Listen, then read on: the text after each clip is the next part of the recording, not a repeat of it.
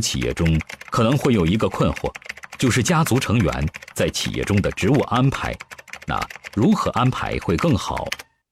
作为家族成员都在一起承担什么职务最好？其实很简单，最早大家在一起的时候，大家都是工人，大家都是老板。但是随着企业的规模，那就怎么样？要让适合的人去做适合的事。什么叫适合的人做适合的事啊？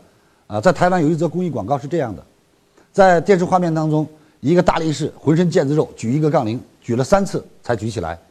但是在这个整个的画面当中，一个老太太一直在拿着吸尘器打扫卫生。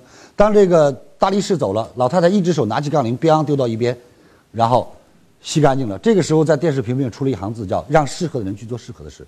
所以家族的企业，首先你先不要考虑血缘，你要考虑他的能力。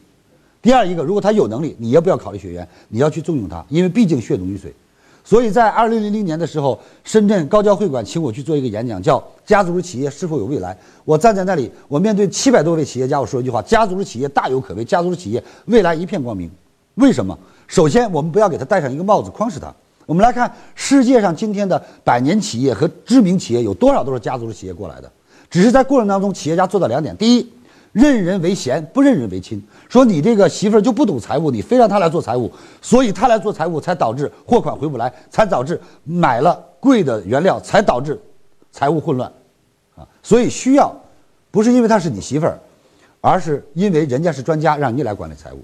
第二一个，也不要怎么样，是亲戚就死活不用。说你弟弟在国外留学非常有能力，或者说因为他是我弟弟，别进来搅乱了，我不想成为家族企业就不要他，这也叫极端，啊，叫认亲党贤。呃，这也是错的啊！认亲不党贤，是适合他就让他做啊。根据每个人的评估，所以家族企业在整个的成长过程当中，当真正有磨难的时候，你会发现家族企业当中它是有抗击打能力的。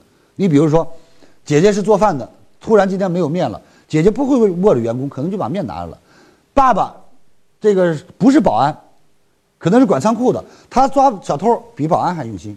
啊，这是家族血液当中血浓于水的一个优势，但劣势就是咱们家族人如果不专业，放在那个位置就会是障碍，让他们的能力得到社会的发挥，找到他们适合的位置，家族式企业这样既能保证团结，又能够真正的拥有了亲情。谢谢。听完李强老师的分享有收获，请分享到您的朋友圈，让更多的朋友受益。我是李强老师助理谢慧聪。如果您在个人成长、演讲口才、事业家庭等方面有困惑，可以添加微信。幺七六二五六二三九九六，领取李强老师的视频课程，视频课程更加精彩，让您有更多的收获。添加时请备注“课程”二字。